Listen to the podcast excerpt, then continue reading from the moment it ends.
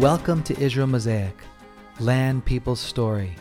I'm your host, Cor Tarode, and I'm coming to you from the Lower Galilee, where my wife and I live. Thank you for joining me. On today's podcast, I'll be talking about the wave of terror attacks in Israel this week. This has been a difficult week for Israel.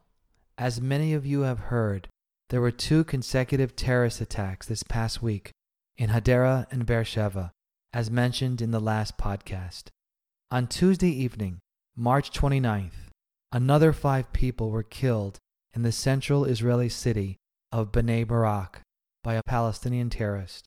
One of the victims, a 32 year old police officer named Amir Khouri, was an Arab Israeli from the northern town of Nof HaGalil. Khouri served on the Bnei Barak police station's motorcyclist responders team. He was part of a team of two motorcycle officers who caught up with the gunman, ending the deadly shooting spree. Khouri was hit in the exchange of gunfire and later died after being rushed to the Beilinson Medical Center. According to Ynet News, Khouri's father Jairus, himself a veteran of the police force, sent his son a text message as soon as he heard the initial reports of shooting in Bnei Barak. He wrote, and I quote, What is happening in Bnei Barak? Let me know that everything is okay with you. After two hours without a response from his son, the father wrote again, Amir, say something.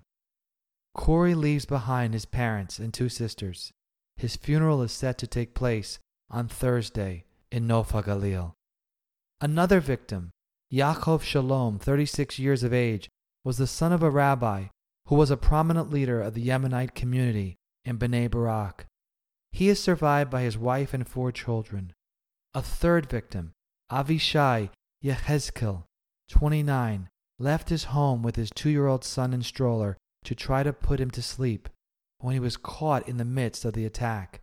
He called his brother to warn him not to leave the house, while he himself died shielding his two year old son with his body. He leaves behind his wife, who is eight months pregnant, and his son. According to the Times of Israel, an eyewitness told of the moment he came face to face with the terrorist. He said, and I quote, I heard the booms, and people said there was shooting, but I said it must be firecrackers. I went downstairs and exited the building, and the terrorist was in front of me with his weapon aimed at me. He was aiming the weapon and wanted to shoot me, but it jammed. I have no explanation other than a miracle from heaven kept me alive. The third deadly terror attack in a week, which has taken 11 victims' lives, heightened concerns about an escalating wave of violence ahead of the Muslim holy month of Ramadan. Prime Minister Naftali Bennett called the attacks, quote unquote, a new wave of terrorism. The nation of Israel has not seen such a rise in violence since the Second Intifada took place from 2000 to 2005, when over a thousand Israeli lives were lost and over 8,000 Israelis were wounded.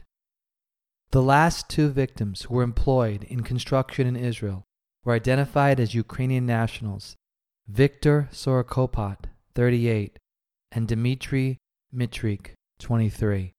They were killed as they sat by an entrance to a grocery store in Tuesday's shooting attack in Bnei Barak, where they lived.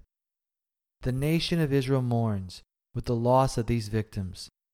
We can only hope and pray that one day the God of Israel will bring this perpetual cycle of terror and heartache to an end. The prophet Isaiah speaks of a day that all citizens in Israel long for and dream of becoming a reality in their lifetime. Isaiah chapter 40, verse 1 and 2 says, Comfort, comfort my people, says your God. Speak comfort to Jerusalem, and cry out to her that her warfare is ended. Join me next time on Israel Mosaic, Land People's Story, when I'll be sharing about the life of Russian President Vladimir Putin. See you soon.